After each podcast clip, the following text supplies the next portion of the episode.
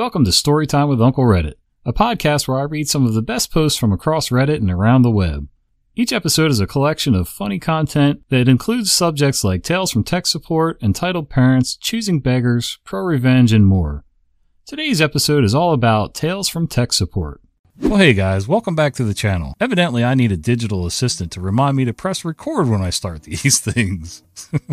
Jesus. Anyway, what do y'all think of my fancy little RGB lights back there? Not much, but, you know, little visual interest. You know, you got a cat in one corner, blue and purple lights in the other corner.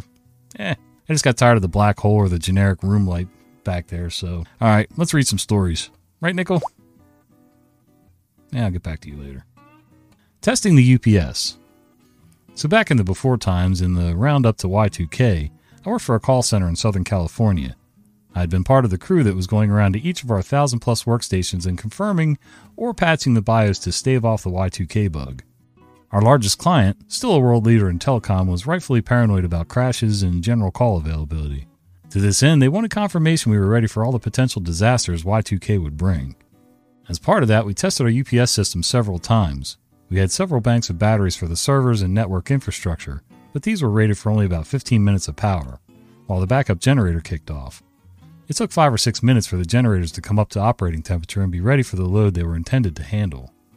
The first time we ran it, there was a mechanical failure, and the genset didn't get up before the batteries faded. The second time, we found a wiring fault, and not all the server racks were wired to the genset. Third test worked great, everything went as planned. Fourth test was done in front of the client reps on a weekend. After that, we did a full up live test in the middle of the week in front of the client's regional VPs. That was an extended run lasting most of my shift. Y2K came, and by this time I was promoted to a floor supervisor. All hands on deck New Year's Eve 1999, just in case the apocalypse happened. It didn't. We all let out a collective sigh of relief and went on with our lives. Until March 5th of 2000, when Southwest Airlines Flight 1455 overran the Burbank Airport runway, rolled across the street, and knocked down some power lines. We lost power, but the batteries kicked on. Genset came up, and our employees restarted their workstations without dropping a call all planned for smooth transition. Until about 15 minutes later, when the genset spun down. People started scratching their heads, and then about five minutes later, the servers started shutting down from loss of battery power. Apparently, after all the testing we did and the prep for Y2K, no one thought to refill the fuel tanks for the generators. Oops. Dude, gotta love it. Big time company like that getting ready to spend all kinds of money on Y2K bugs and being prepared and they don't have a maintenance guy that checks that generator every so often or a company that comes in to check it and you know exercise the generator about once a month or once a quarter to you know make sure the fuel's running good the oil's good make sure the fuel's topped off make sure it's actually powering things. That's kind of standard for anybody who's got a backup generator. I don't know. Old time tale. Circa 1994 oh stop it. Panicked phone call from the help desk. No one can access the system Great. Let me head down to the server room and check everything out. This was a 500 person law firm with eight 25 port mini computers. All 25 ports of each server was connected to a Micom RS232 switch. The Micom allowed users to connect from their dumb terminals to an open port on any of the servers. Note that all the dumb terminals were hardwired via RS232 ports to concentrators on each floor of the building. I take a look and the Micom config is blown, as in factory reset. So as I began the process of restoring the configuration, at 300 baud if I remember correctly, it comes out that a DEC tech was in the server room, pulled a floor tile looking for power, and randomly pulled a power cable to plug his equipment into. His excuse was, oh, it sounded just like a fan. Four hours later, the Micom config is reloaded. Turns out the battery on the main controller board had failed, causing the config to be lost when the power was pulled. DEC got a bill from the firm for the $100,000 per hour, ouch, downtime the tech caused. Okay, I'm kind of on the fence with this one. So he should have gotten a bill for sure for pulling a plug he knew nothing about. But at the same time, again, this is a maintenance issue. Whose responsibility was it to make sure that the backup battery to save all your information and configurations was okay just in case the power went out? Like nobody thinks about maintenance stuff anymore. It's it's just mind-blowing. Let's get our users to learn how to save space, but maybe not us. This is from about 25 years ago. I worked in an IT department that supported a division of our company. At the time, we were still rolling out desktop computers to people. Some departments just had a central terminal they used to log into a VAX, for email and certain applications. One of the things we discovered was that folks getting a personal computer often didn't think about deleting stuff. They would just keep saving files or making copies and didn't have any awareness about the limits of disk space and such. As I was involved in our help desk and could put together some simple websites, I was asked to work with someone on developing a website to teach people about how to reduce their use of space eating things like emails, files, personal stuff, and so on. We came up with a sort of film noir detective concept, only he figured out space wasting capers. We had different adventures that were written as the denouement. Denouement. Oh my god. Of each story, and each story related to a specific concept like knowing record retention guidelines or how to check the amount of data used in a directory or your email. They would have multiple choice answers to reaffirm the concept. Picking the right one lets you leave your employee number so you could participate in a prize drawing. Management was really excited about this and said we should take a snapshot of how much space was used on our servers before we sent this out and a week after.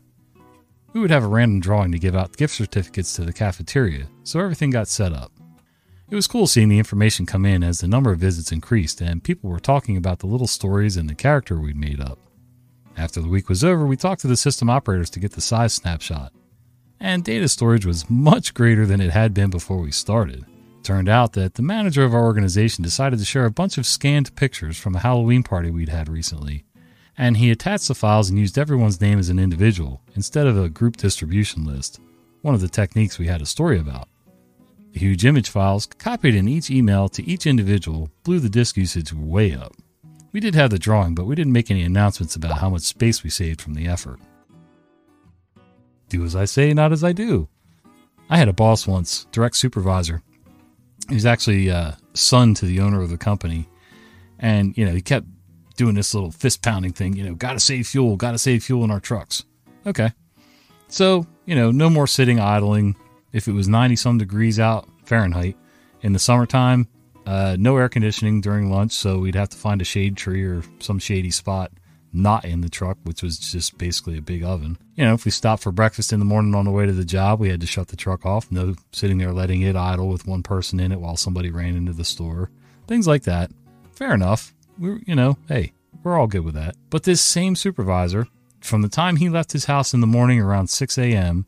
till the time he got home at night, 5 p.m., 6 p.m., somewhere in there, he never shut his truck off. Like, ever. If he went into the shop for a meeting, that truck was out there idling in the parking lot. If he stopped for coffee and donuts, the truck sat outside idling while he went inside to get his food. Stop at the McDonald's drive through for lunch? You betcha he sat there idling that engine while he ate his lunch before he got back on the road. Oh well, rules for thee, but not for me. Wedding reception call.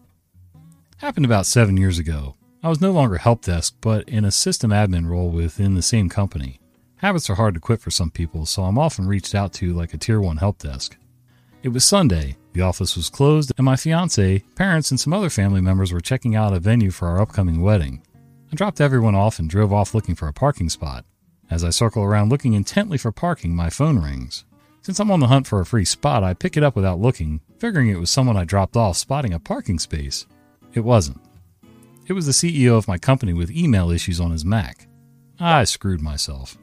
If I looked at the caller ID, saw it was him, and ignored it, he would have tried calling another team member or my boss, etc. Because I picked up, I'm stuck. Now I have to help.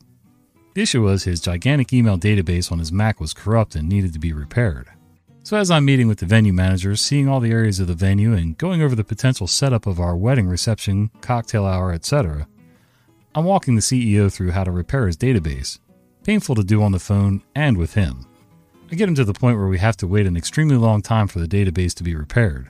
I was thinking, great, let this run and I'll call him back. Nope. He asked a hundred questions. How long is this going to be? Will I have all my email? How can I do work email while this is going on? Etc. I tried getting off the phone with him for 20 minutes, but he kept coming with the questions. I got off the phone and reached out to another team member to call the CEO and check on the repair. It took hours. The CEO used webmail while it was being repaired. I did see the venue and liked it. My fiance was very understanding. It was the venue we picked in the end. Lol. Update. Some of you must never have dealt with VIP users with huge egos. There was no good or correct answer I could give. I've been there. You're right. There is no good answer for most of those VIPs. They need attention and they need it now. Undivided attention. I'm, I'm surprised you got away with looking at your own wedding venue. Just wait till you try to have kids and you're at the hospital for the birth and you get that phone call. I suggest leaving your phone in the car or ignoring it. It's 2 a.m. Backstory This happened more than 10 years ago. During summer, my uncles got my grandmother a new to her computer, which she didn't want to use. I pried and she said that she was too old to use a computer. I disagreed. I showed her some basic computer tasks like how to turn it on, using the mouse and keyboard, how to get logged onto the internet, some basic internet safety, shortcut to news sites, and other simple for us but hard for them tasks. She was most excited that she could read the news any time, not just when it came on the TV. She took a computer class a few weeks after I had returned home to learn more of what it can do. It's important to mention that she lives in a different time zone but has always been mindful of this when she's called. Story After a long night of test prep, I go to sleep exhausted. I'm remming hard when my polyphonic bar phone goes off. That thing was loud. It took several seconds to pull me out of sleep, but I looked at the calling number and the time. It's from her area code. Now, that part of the family never calls at these hours unless there's an emergency. Armed with this knowledge, I perk up and answer the phone. Me, sounding nervous. Uh, hello? Grandma, as happy as could be. I sent you an email. Me, confused. What? Grandma? Grandma, Yes, I sent you an email. I figured it out. Did you get it? Me, so glad it's not an emergency. It's two in the morning. What? Grandma, no, I did the math. It's two in the afternoon. Did you get my email? I decided to turn on my tower and log on. Indeed, I see an email from her. Me, I do see an email from you. That's cool. Now I can email you anytime. Grandma, well, I hope I can figure out how to write one back. You really got it? Me chuckling, I did. Grandma, thanks for showing me that I'm not too old to use the computer. I have to call your mother. I sent her one too. Me, you're very welcome, but Grandma, it is actually 2 in the morning here. Maybe wait a few hours before calling her? Grandma, oh, okay. Yeah, sorry. Must have done the math wrong. Me, don't apologize. I'm glad you called. We hung up shortly after. She did end up calling my mom at 6:30 a.m. I guess she couldn't wait any longer. Edit. She lives in a different country, so my midnight is her morning. She usually calls in her evening, so she's used to catching us in our afternoons. In class the next day, the professor noticed I was unusually tired and confronted me. I told her a summary of my night and she allowed me to retake the test. I thanked her, but frankly, I was fine with the less than perfect but passing grade I got. I am enormously proud to this day of my grandma for being able to email on her own, and I would never give up that 2 a.m. phone call. She's had to stop using her computer due to her legally blind status, over 80% blind. Well, congratulations, OP. That was so heartwarming and heartbreaking at the same time. But really, you know, good for you for sticking with her and, you know, showing her that she really wasn't too old. I sort of get it. I mean, I'm only 52 right now. And uh, sometimes I feel like, ugh, learning something new, really. But I, I actually enjoy learning new stuff, so I don't think it's going to be quite as bad for me. But if it's something that scares me or seems overly complicated, I can see where, you know, in another 10, 20 years, I start getting a little edgy about stuff like that. Sorry to hear that grandma had to stop using the computer, but hopefully, uh, hopefully she got a good 10 year run out of it and maybe, uh, and maybe figured out another way to get her news outside of TV. I'm not crying. You're crying. PhD needs to be rebooted. I was working IT support on a large military base. The section I was assigned to had many important people in it. People with lots of horsepower, let's say. One of my customers had multiple PhDs and was reportedly the highest paid VIP in the building. He spent all day every day doing research on his computer. He'd been doing similar work for about a decade. One day he calls me to ask me to come to his office as he's having a problem with his Windows 10 workstation. So I walk into his office and ask him what the issue is. He starts describing what is a very common problem that I've seen thousands of times and is always solved instantly by rebooting the workstation. So I tell him to reboot his workstation. He looks at me like I've got three heads and just mutters, Huh? So I tell him to restart his computer. He starts frantically clicking around various spots on the desktop, nowhere near a start button or any icon. It finally dawns on me this incredibly overeducated guy earning more in a year than I earn in 10 years has no idea how to use a Windows computer, even though that's literally what he's overpaid to do. Yes, I literally restarted the computer for him. Yep, I've said it before and I'll say it again. I love my PhD and master's peeps. They're great at what they're specialized in. They're very smart when it comes to their field. But I wouldn't trust most of them to cross the street without somebody holding their hand. You've been listening to Storytime with Uncle Reddit. If you enjoy this content, be sure to follow my podcast. I upload new episodes at least three times a week.